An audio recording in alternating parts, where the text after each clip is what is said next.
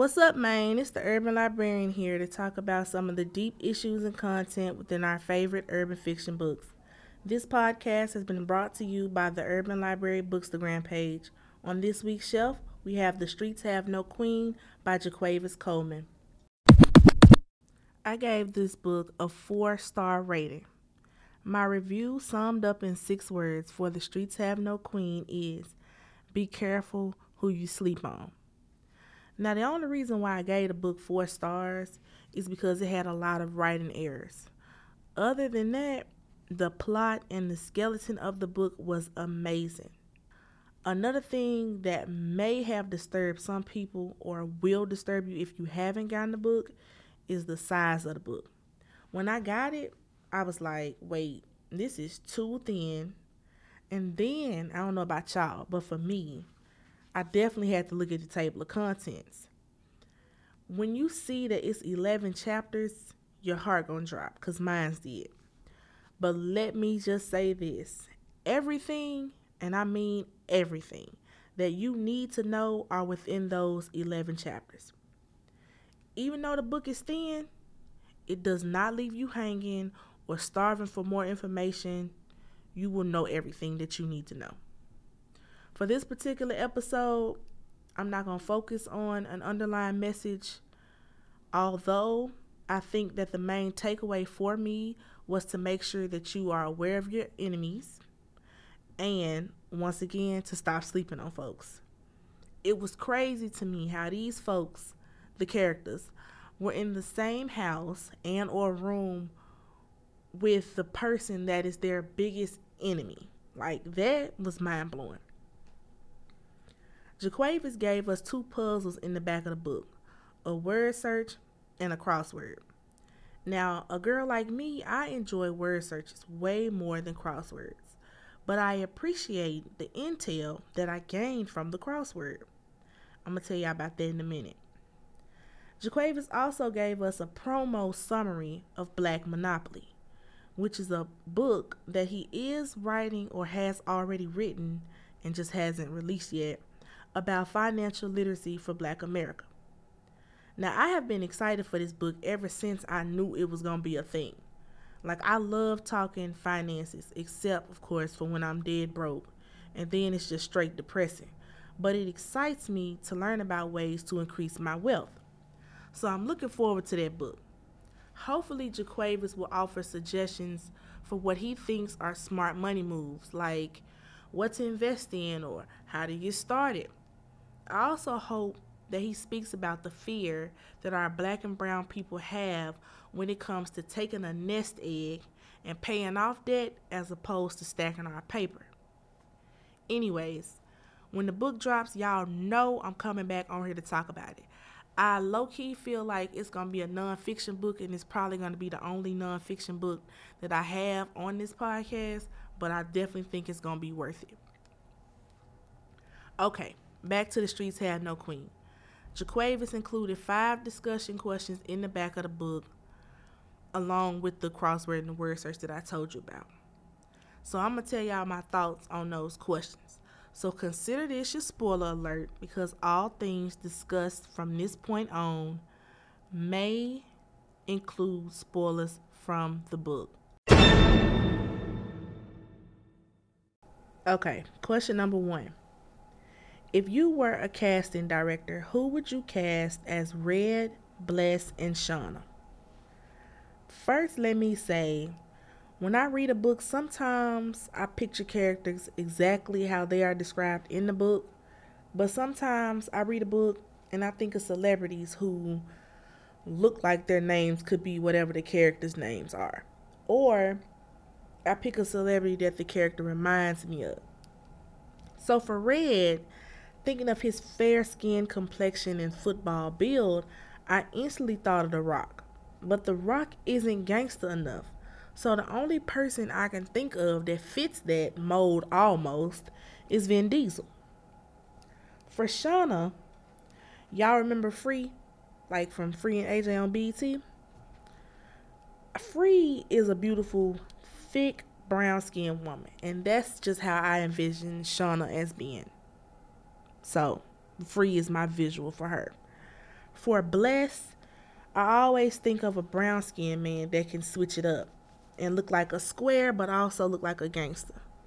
So to me, Lance Gross is who I think fits the description for bless or fits the image in my mind that I see for bless. Question number two. There is a point in the book where Jaquavis described a man's kiss. He described how a forehead kiss is more sensual than a vaginal one. Is this true? And what feeling does this kiss give you when dealing with a partner? So I agree with Big Bruh. Like the kiss to the forehead, I feel like it's definitely way more sensual than a vaginal kiss because it's just one that is very pure in nature. It's it's loving, very loving. The feeling that it would give me when dealing with a partner is a feeling of complete tender affection. Number 3. There was a red fox reference throughout the book. It was an obsession of blesses. Did you catch the correlation between the fox and red? Yo, I absolutely, positively did not catch this Easter egg until it was stated in the last chapter, but it all made sense. I was like, dang, Bless been over here plotting, plotting. Like I think he bought the red foxes to make sure that he never lost sight of his goal and to motivate him daily to not stop until he killed Red. I did think it was weird when Red went to go lay down in the room and he looked at the fox. Like I didn't know that it was connected, but I knew that it was significant because in my mind I read that and I was like, why did Jaquavis just emphasize that? Like I just knew I had a feeling. I just didn't know what it was though. Question number four. Shauna was in love with the memory of a man and his potential more than the man she actually had. Have you ever stayed in a relationship too long because of potential or past memories? For sure. Yeah, I'm definitely guilty of that myself. You live and you learn. And that's why I chose the quote that I did for this book. Y'all got to go to the bookstagram to see what that is. Question number five. This book is a three part series, all connected, however, three different characters.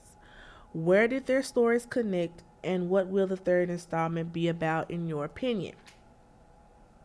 Well, I'm glad that we know it is a three part series because I was wondering how many parts it was going to have. So, Bless is someone we didn't know about in The Streets Have No King, but he is a character that we learn about due to Jaquavis exploring how incidents that happen in The Streets Have No King affected others. So, if we go along that route, the third part could explore the aftermath of many incidents that happened in The Streets Have No King. A few of them, like, let's say Vivian. Vivian was Basil's little plaything that he dropped for Mariah. Her cousin was her bread and butter, but Basil killed him. So maybe we get to see the aftermath of that. Or Fat Rat. Fat Rat is dead. So what does that mean for the people that depended on him if he had any? Because if I remember correctly, I don't think Jaquavis spoke about him having family, but what if he do? Like, what if he I don't know, got like some secret kids stashed somewhere or something. Maybe we might see the aftermath of that. Um, Landon and LJ. Those are the Irishmen that that end up dying. So like who took over for the Irishmen after Landon and LJ died? We could see the aftermath of that. Or it could we can go with an obvious pick like the fact that we never know what happened to Basil after the streets had no king. So Maybe we might see that, or we might find out who the king of the streets now.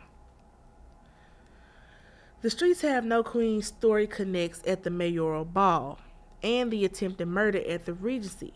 So the next book could connect at the All Star weekend or during one of Kane's university classes.